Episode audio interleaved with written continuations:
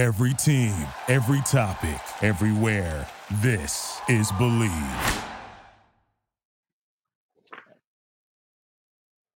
Good day, everyone. This is Tony Moskal with your high school sports podcast on the Believe Podcast Network, Los Angeles' number one sports podcast network. The only place with a show for every team in LA and more. We believe in our teams. Do you believe? As I said in the previous podcasts, I'm going to try and cover as many sports as possible. And this week we're doing just that.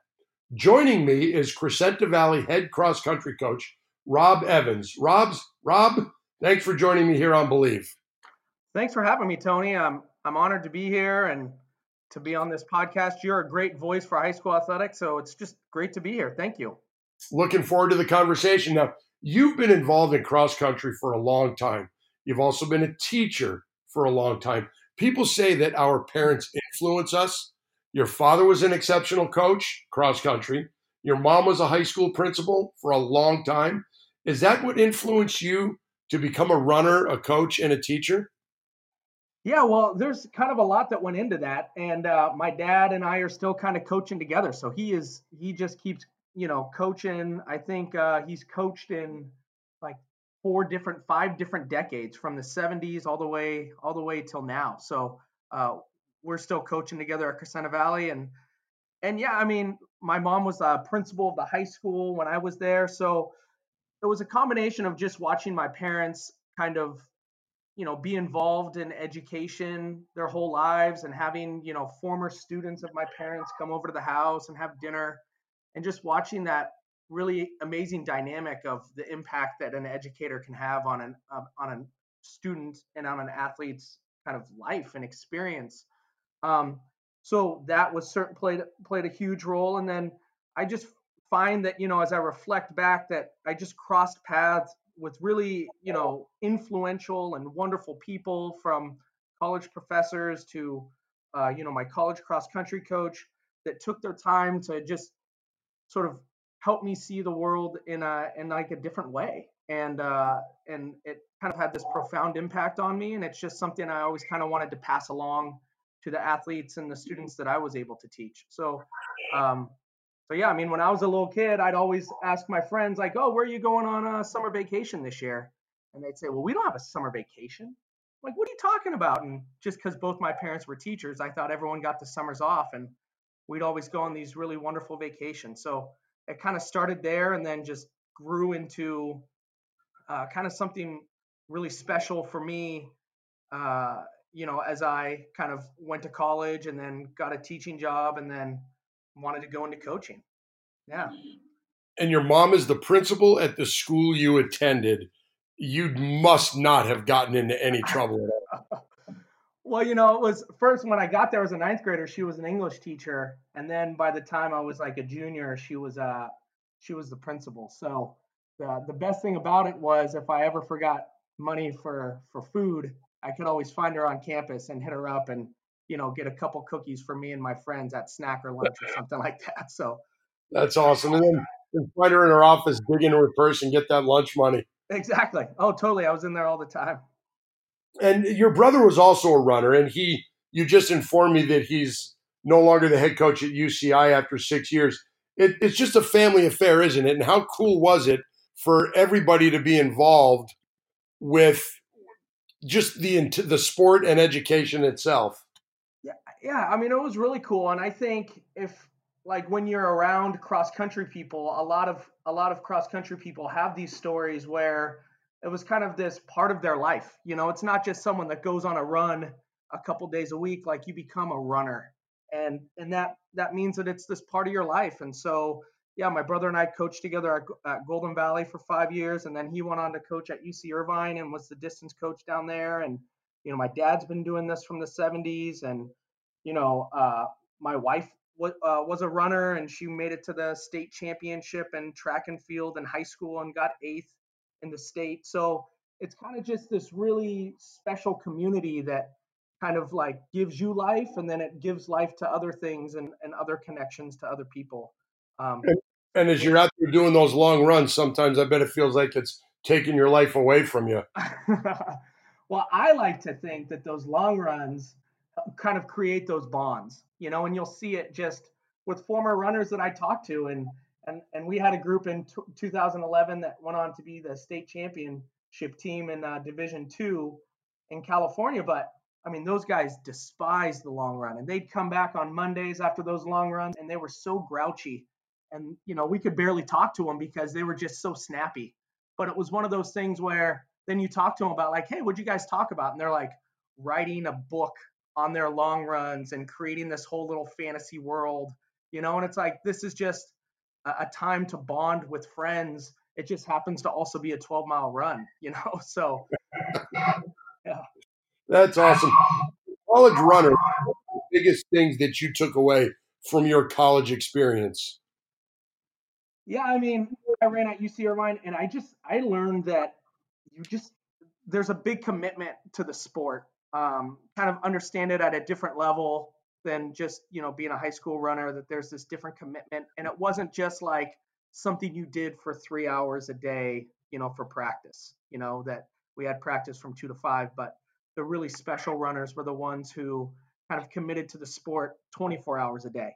And i and i bet that happens in in all other sports as well you know there's there's the that level where you know they're just worried about it during practice and then there's that next level of commitment where it becomes this lifestyle and I think in college, that's really what you recognize that people started to separate themselves by those who kind of were fully embracing this this lifestyle and and those that just kind of saw it as just something else that they did.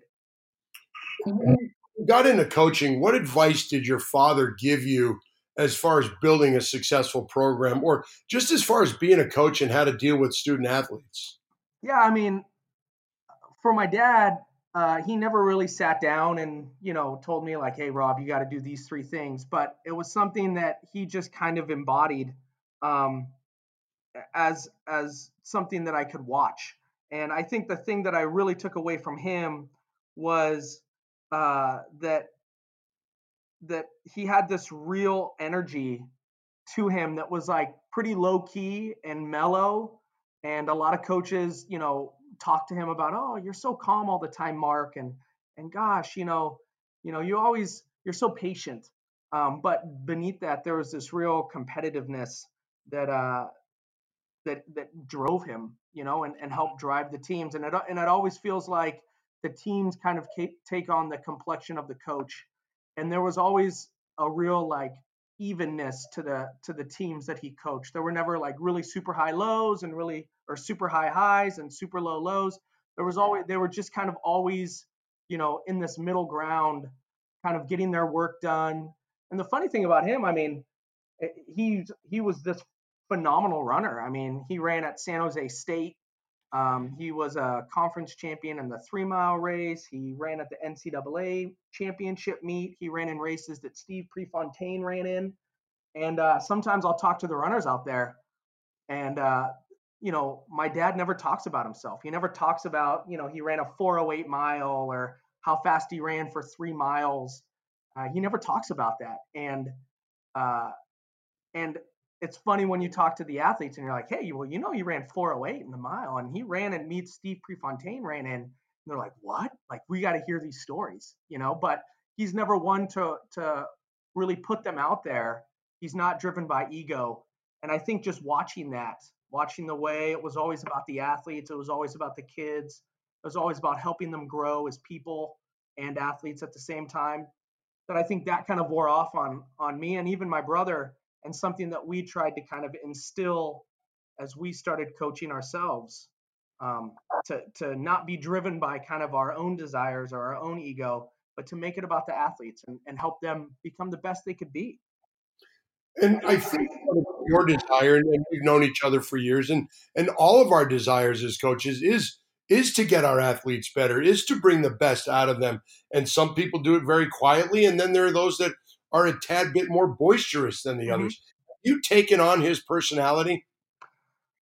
Yeah, I, I, think I think it's changed. I think a lot has kind of cha- taken, you know, has influenced my personality. I mean, when I first started coaching, there was a desire. You know, we're in the Foothill League. We've got these teams that have, you know, competed at the highest level.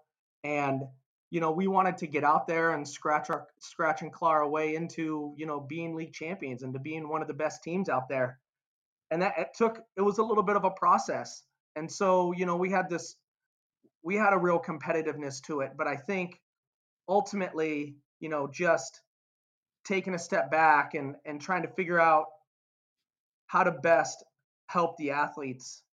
You know, I I think I have taken on kind of that that idea that that energy of you know not getting too high and not getting too low um, and just kind of moving moving it forward day by day um, and i think as well you know a, a big impact has also been uh, the, the guy the uh, chris prince who's now the the golden valley basketball coach um, when i got to golden valley I, I said, oh, I'd love to, you know, coach cross country. I was like 23. I just finished at Irvine, and they already had a, a cross country coach. So the first year I didn't coach in 2004, and then Chris Prince asked me if I would assistant coach for him, and I told him, look, Chris, I have like, you know, I played freshman basketball at Crescenta Valley, but I, mm-hmm. I have no other basketball knowledge. He said, that, that's okay. I, you know, I just need someone to be there and to kind of take stats.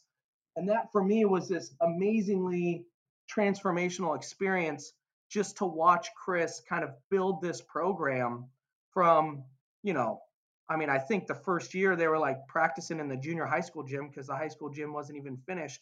But then in mm-hmm. 2009, you know, becoming league champions and and then again in 2010 and just kind of having these deep runs into the playoffs. I mean, I just got to be there and just got this like front row seat as I'm taking stats to just watch him coach and that was like this really powerful experience for me because I saw that like I mean, he's a brilliant teacher, and I saw that you could be this brilliant teacher, but then also kind of connect with the students, but also care deeply about their lives, but then also have really high expectations and hold them to those expectations. But then at the same time, be like this human person um, who who the athletes respected and worked really incredibly hard for. So that was, a, yeah, that was a huge influence on me as well. And when you go those teams, and you look at then what you did with cross country, what did you learn from Chris? Because they're two very different sports. You know, cross country, it's okay, the gun goes off and they're on a pace. Hey, mm-hmm. be at this pace. I'll be out at this spot, then at this spot. But it's so much different than being in a basketball game where there's coaching going on for 48 minutes. Well, totally. Yeah. I mean, 32 minutes. Yeah. With timeouts. And I think I think what I took away most was just his demeanor. You know, uh, eh, talk about someone else who, in the midst of, in the heat of the game, could be incredibly calm. You know, the other team could have gone on just like a 10-0 run, and you know, you you could tell that there was there was this frustration that he had, maybe that that the uh, the players weren't executing the way that he knew they could, but there was never a blame there was always you know hey we're just let's let's focus on the next four minute segments and and let's get get back into this and let's chip away you know so there's that that calm confidence that he had that you know he could have because he knew the type of work they put in and the, and what they could do in practice that I I think definitely carried over into cross country mm-hmm. and just having these high le- high expectations I mean he always mm-hmm. talked about you know being league champions and you know doing something that the school hadn't done before.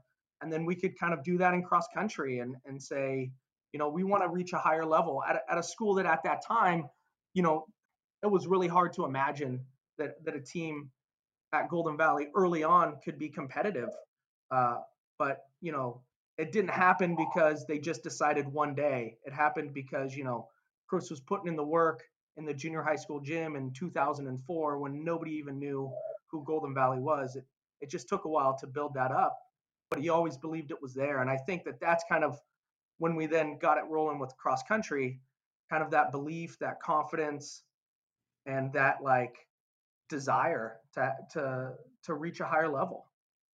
And how cool, how cool was it to be part of the, the first league championship at Golden Valley ever, not just boys or girls, but mm-hmm. ever, go back to back and then have the success that you guys, you and Chris had in cross country. How cool was that, not only for yourselves and to be a part of it, but just for the school in and of itself, being a new school and and you guys in 2011 go out and win a state championship. Yeah, I mean, it was it was really cool. It was really special. And I think kind of the coolest thing about it was to watch the the kids, the kids on the team, you know, start to believe and then the kids on campus get super excited. I mean, Seth Totten, uh, who was like our our star runner in like 2007, 2008, 2009.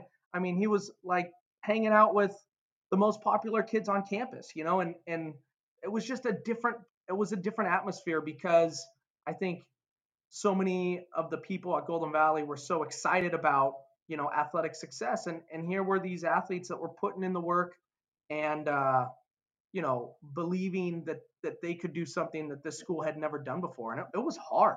I mean, it was like super hard to to get the ball rolling from you know from a standstill in 2004 i mean all these schools had like 30 40 years head start on us and uh, to catch up to them in you know three or four or five years uh, was really kind of a cool thing. I mean we took over in 2007 and our team got fifth in the league. By 2009 uh, by 2009 we got third at the state meet you know and by 2011 we were state champions in division two. So it's like in five years we went from being you know this team that that was just an also ran in cross country and we had like you know our guys were working hard but we just couldn't compete you know? In five years these athletes believed and they trusted and they put the work in um, to turn themselves into you know a team that got you know 11th in the nation in 2011 so it was really kind of cool.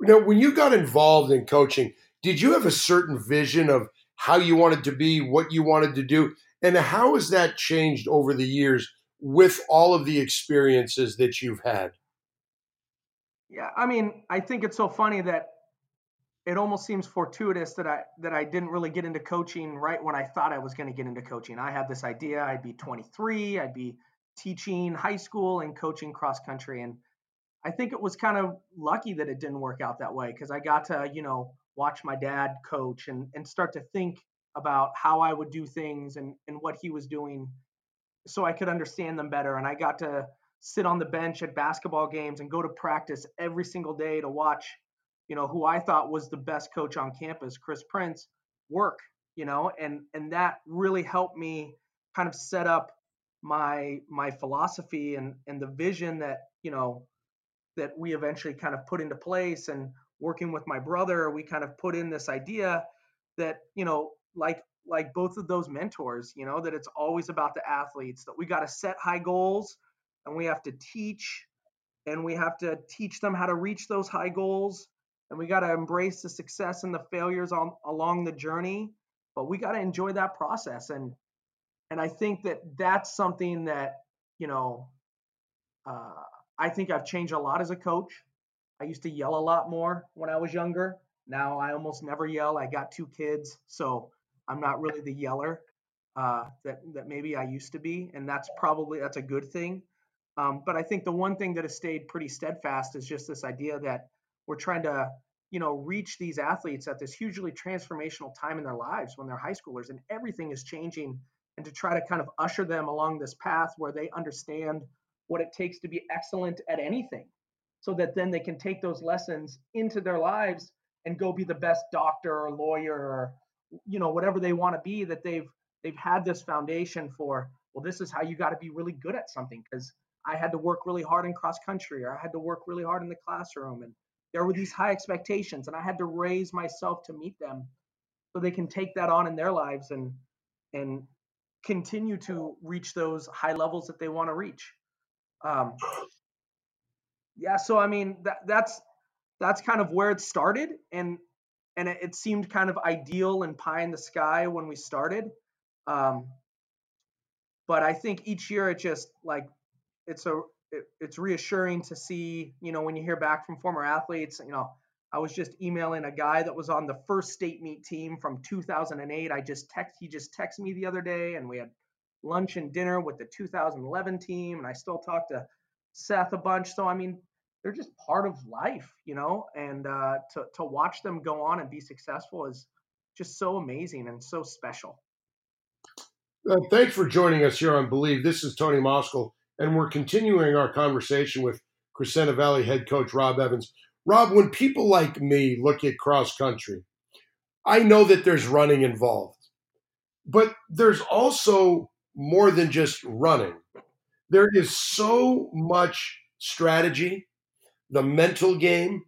What pace do you want to be on? How do you attack the hills? How do you attack the flats? how does that strategy work? And how do you explain cross country strategy to a guy like me who, if he breaks a 10 minute mile, he's happy? well, it's so funny because we'll be like on the track and, you know, the football coaches will come down and they've got all these like, you know, you watch them run practice and it's just so fascinating to me, all these different things that are happening at the same time out there. And I'm just like standing there and it's like, well, where, where, what are you doing right now? It's like, well, they're out on a 12 mile run, you know, like we'll go check on them and, and, and see them out there to make sure everything's okay. But, you know, for the most part, that work is something that they have to do. Um, so by the time it, it gets to practice, a lot of those conversations about pace or those conversations about, hey, what are we trying to achieve today? We've set up in like previous conversations and previous meetings. You know, we've shared our philosophy of how we're going to train and what a week is going to look like. Um, and and when it gets to the actual practice itself, it's kind of like 80% of the athletes just going out there and executing. And then it's also us as coaches kind of making tweaks as needed. Um, you know, oh, like so and so is not looking so good today. You know, are you okay? Oh, I had four tests. All right, well, let's cut out the last rep here. We're not worried about it. You know, let's let's get some more rest in. Um, so it's those types of like little tweaks that we can do. Um, but for the most part, I mean, we always say that you know it's the kids out there that are doing the work. You know, I mean, they're putting in the the mornings that we have practice, and if we go two days, two two runs a day, they're coming two times, and they're going out for those long runs and doing the hard intervals and the hill sprints. So it is very much kind of centered on their ability and willingness and belief to be able to do it. And then when we get to race day, it's we kind of like to to think of race day as just you know an extension of, of a workout. Hey guys, we've been working on hills for the past six weeks. Ah, there's a big hill in the middle of the race. Let's attack it like we do in our workouts. You know, this isn't something new. So we try to like expose them to all the different type of race circumstances that they'll encounter throughout the season. Because during a race, we can't call a timeout and say, hey, oh, there's a hill here. We got to like change our arms this way. We got to drive our knees this way. So a lot of that kind of coaching happens before they kind of get on the line. And then when they get on the line, it's just kind of like they make it happen. Now, how do you play your workouts? I know they go on the long runs and they also do track work. Like when my son was running cross country, I said, Hey, what'd you do today? He said, Well, we did, you know, thousand yard repeats. What what is the difference and what's the outcome you hope to achieve from a long run practice versus a a, a repeat where you're doing those 800s or thousands? What what do you get out of each of those specifically? Yeah well i mean tony was your son running in like the 1960s when you still called them thousand yard repeats or something? I mean oh i know meters now. I get, I, know, it, I get it yeah um, yeah uh, when mean, they changed 440 yard da- run to a dash, I quit. I, I know, right? Like I still can't keep track of it. Uh, I'm an English teacher, so the numbers don't, you know, I don't get it. I mean, we we try to break our week down so that we kind of hit a lot of the different type of uh, you know levels that they would hit in a race. So our long runs are are super aerobic. So it's just go out and run for 80, 90, hour and 40 minutes and come back and we'll do some sprints. And then the next day we'll have like a, a tempo workout, kind of like something more thresholdy, something that's kind of starting to get anaerobic, you know, where there's not enough oxygen to kind of fully replenish and fully uh, support the muscles, and they have to use the anaerobic energy system. So we kind of try to mimic a race as much as possible, um, in even the way we set up our week and we set up the workouts so that they're mainly kind of just doing aerobic runs and then we'll throw in some hard hill sprints or we'll throw in some hard thousands that'll just kind of like really get their breathing going, really, really push their body to adapt to hard running. Now, when when they're faced with a different type of course, like when you go out and you run, I think it's Woodbridge, which is out mm-hmm. in Chino. That's a very flat course, as opposed to when you get up to Fresno. That's a little more hilly mm-hmm. and a little bit longer. What's the training protocol that you go through when you come up against a flat course, a longer course, or a hilly course? Do you focus on something more specific each week?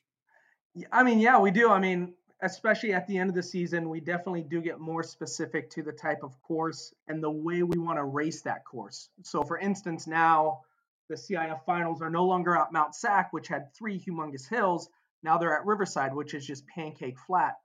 And so the way in which you kind of approach that that course is totally different. So we'll have our workouts try to mirror, hey, we got to get out hard. So we're going to do this mile repeat and we're going to get out really hard. Then we're going to do four tempo 800. So we're going to kind of like settle into a pace and, and get used to running fast, but running relaxed. And then we're going to do a hard mile at the end and just go all out. So it kind of mimics the, the strategy that we're going to want to use on the course that we're that we're going to have for that week, especially at the end of the year. In the beginning, we're just working hard and, and we'll we'll not worry about the, the intricacies of the course. But for us in, in La Crescenta, there's so many hills it's kind of hard for us to find a really flat place to train. So sometimes we'll go down to the Rose Bowl, do some work at the Rose Bowl, or we'll get on the track.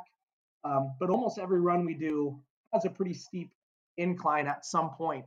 Um, so for us, we then use that to our advantage and we try to be a real strong, strength based team. Um, so that when we get to a course like the state meet, uh, we can handle the hill that's, you know, about mile and three quarters into that thing. You you had some stud runners come through the program program at Golden Valley. Seth Tot comes Totten comes to mind right away. His sisters, Wesley and Chelsea, and you mentioned you talked to Seth, and my journalism class wrote an article on Seth, and he finished fifth out of sixteen thousand plus runners to qualify for the Olympic trials. How awesome would it be for you to see, or all of us to see, one of your ex runners and somebody representing Golden Valley High School in the Olympics. Oh, I mean, it's it's phenomenal, and we kind of talked about that. The the funny thing about Seth is that he he didn't even come to us until he was a sophomore. He played baseball his freshman year, and he came out in the summer of his sophomore year. And here's this like, you know, tall, kind of lanky, but you could tell he was athletic kid. And we're like, oh, you wanna you wanna run cross country? He's like, yeah, I want to get better at stealing bases for baseball. So we're looking at this kid, we're like, all right, well, you know, this could be, you know, someone who's who could who could turn himself into a really great runner. And uh, needless to say, he never went back to baseball. But that first cross country season, his fastest, his first three mile race was like 18:22. You know, I think he was uh, he was 16th in league.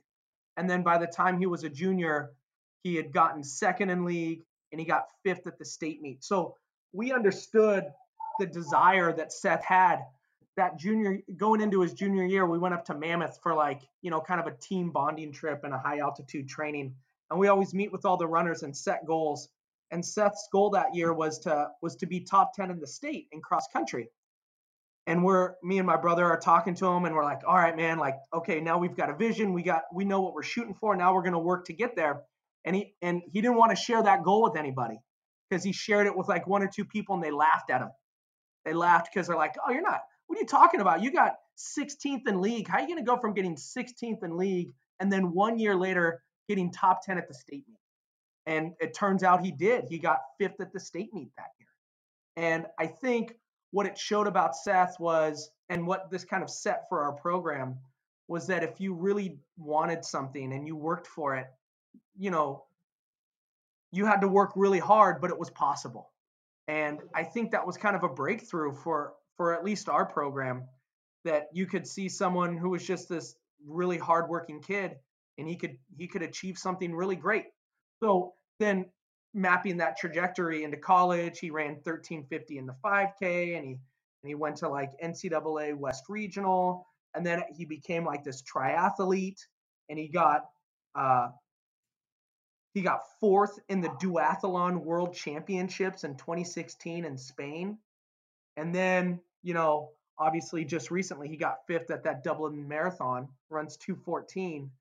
And it's just kind of really cool to watch him go from just a kid who came out to steal bases and turn himself into like a world class caliber athlete. And that was all Seth. That was all Seth. He worked so hard. And I think we got the early glimpse that when when he puts his mind to something, you know, he'll work t- to attain it. And I think every step of the way he has. Great times at Golden Valley. You know, we I'll be honest with you, man, we miss you there. That that little Golden Valley Dads Club we had with me, you, Josh, and Chris, those days will never be replicated. That was awesome. But now you decide to go back to your alma mater at Crescenta Valley. How cool is it for you to not only be back at your alma mater, but you know, kind of where it all started for you? It's kind of come full circle. Yeah, I mean, it's special. I mean, kind of the main motivator was to be closer to my kids and to be able to, you know, you know, go to their Friday flag ceremonies, which when I was out in Santa Clarita, it was just tougher because now I'm now I'm just five minutes from actually a minute from their school as opposed to, you know, 35, 40 minutes. So that was kind of a really tough thing for me to wrap my head around leaving Golden Valley because I had really grown as the school grew. It was my first job, my first teaching job. It was my first year there, was the first year the school opened. So there's this really special place it has for me um, and but but now being back at Crescenta Valley, I mean, it, has been so long since I was there. Uh, it it feels different. I don't feel like I'm necessarily walking through the hallways that I walked through when I was 17. Uh, but it's definitely special, I think, to be part of the community in which I teach. And I think that was something that I was always kind of uh, gravitating towards was being a part of the community that I lived in and and you know impacting the the young people that were coming through my classroom and that I see at Ralph's and that you know I see when I run on Foothill Boulevard that there was this connection that I could that I could make with the community as a coach and a teacher that was harder when you're just 45 50 minutes away from from the school that you're teaching at. But it's been it's been really cool and really special and uh, I think the the runners that we have there are really excited to continue to to to move the program along and and to you know really reach high levels. And you know we've we've started to do that. So it's been it's been really cool. Yeah last year you guys end up ranked number five in division one which you know that's that, that there's some really really solid teams at division one level you know i saw you up in fresno a couple times when my son was fortunate enough to run up there and and and you're do you seems like you're just doing a great job out there. What's been the most fun for you? Um, I think I think just just being out there every day is something that I just really love. It's just really it kind of like fills my cup to be out there with these like uh, young athletes who are working so hard and have these high high goals and high expectations for themselves and to just kind of be a part of that process for them. Uh, I mean, we went up to Mammoth this uh, this past like two weeks ago. We were up there and and our our are really good. He's now a senior. Last year as a junior, Dylan Wilbur, he was CIF champion in the mile, and then he got eighth in the state meet as a junior. And uh, and I'm asking him if he's excited about Mammoth. And you know, all these kids that he ran with had just graduated, but he said that he bought 15 Rubik's cubes online and he was going to bring them up to Mammoth. So here's Dylan Wilbur, here's our best guy, and he's buying Rubik's cubes and he brings them up to Mammoth and he teaches like three quarters of the team how to solve a Rubik's cube, and then gives them the Rubik's cube when when they figure out how to solve it. And it's like that was like the coolest thing, you know, to see all these kids surrounded around one of their peers, and he's teaching them this really hard thing, and they're figuring it out, and they're going back to him day after day, and then he gives them the Rubik's cube when they're done. I mean, that I mean, it's just so cool to be around them, the runners, you know, and and uh, it's it's like it's it yeah, it fills my cup and it, and it everything about it, you know, the competitiveness and trying to you know win a state title and you know trying to help these kids usher on into the next part of their lives. I mean, everything about it I just love.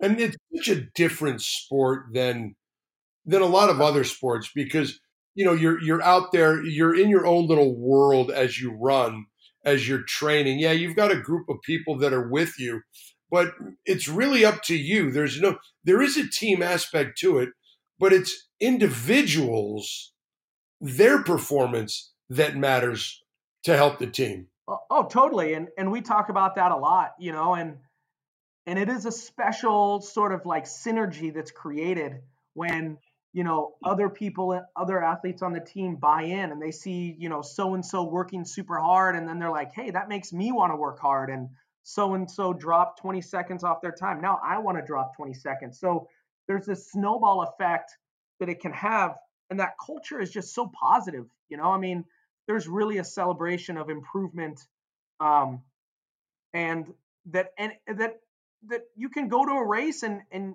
maybe maybe you didn't finish as high as Dylan Wilbur does, but you can still drop time or you can finish in a place that was better than you did before and and you had success, you know, and that can then just again snowball for you and all of a sudden you become kind of that next kid who nobody heard of that is now, you know, getting top 5 in league and maybe going to go run in college. Um, so yeah, it's just it's a special group of of runners in a sport where there is that kind of mutual excitement about everyone getting better. Now, the what's the biggest change in the sport that you've seen over the years? I remember when I was in high school, you know, you'd, you'd hear the scores and you really didn't know how they kept score, but then you find out kids are crossing the finish line and grabbing popsicle sticks with a number on it. Now these kids are running with these things on their shoes and all this GPS stuff. How has technology helped change the sport for the better? Yeah, I mean, it's great to go to meets and you can literally know as athletes are finishing exactly what place your team got in and you can watch you can watch your team move up, you can watch it move down, um, you can get mid race splits for where your team is placed. So there's a lot of data now that as a coach you can crunch and you can share with your athletes and you can say, look, your mile split for the second mile was a little bit slower than this group of runners. This is what we got to work on. And then we can go to a practice and we say, hey, we're going to work on the middle part of this workout because at the last race we noticed that that was our slowest mile split. So there's a lot of benefit to having that data and being able to crunch those numbers and to have the kids run with GPS watches, we can we can be a little bit more exact in just the feedback that we get from them. So I always ask them, "How did you feel?" First, you know, let's let's get that out of the way. Let's see how did you feel, and then let's how, what was your pace, and let's try to map those together. Oh, well, you felt good and you ran fast, or you felt bad and your and your pace for this 12 mile run was kind of a little bit slow. Maybe you need some time off. Maybe how's your sleep going? You know, so it gives us a lot of data that we can then use to inform kind of both the the physiological and kind of the art of coaching uh, on a day-to-day basis that's uh, crazy how just technology is is getting into every single sport and how dependent we as coaches are becoming with it and it does nothing but just i think help the athletes more and it also helps us more i think which is great oh, yeah i agree i mean I can remember in 2007 we started coaching and we had these kids going on this run and we thought it was a long run because it took them 70 minutes to do it. Well, we drive it in our car because that was the only way to map a run back in those days, and uh, it was like a six mile run. So we're like, holy moly! Okay, wait, it's taking them 70 minutes to run six miles. Here we were, we thought that oh, we're you know there's like a eight nine mile run, we're doing okay. So to be able to know how long a run is and then match that with their effort and their time and then use that to figure out okay what what do we need the next day do we need a hard workout or does the data say that maybe we need to just back off a little um, it's just really yeah i mean even in my little short tenure of coaching it's really changed a lot rob i just want to thank you again for taking the time uh, to talk about cross country your program your your history your family and and the great things that you're doing out at crescenta valley and Look forward to catching up with you soon. Thanks again and have a great season.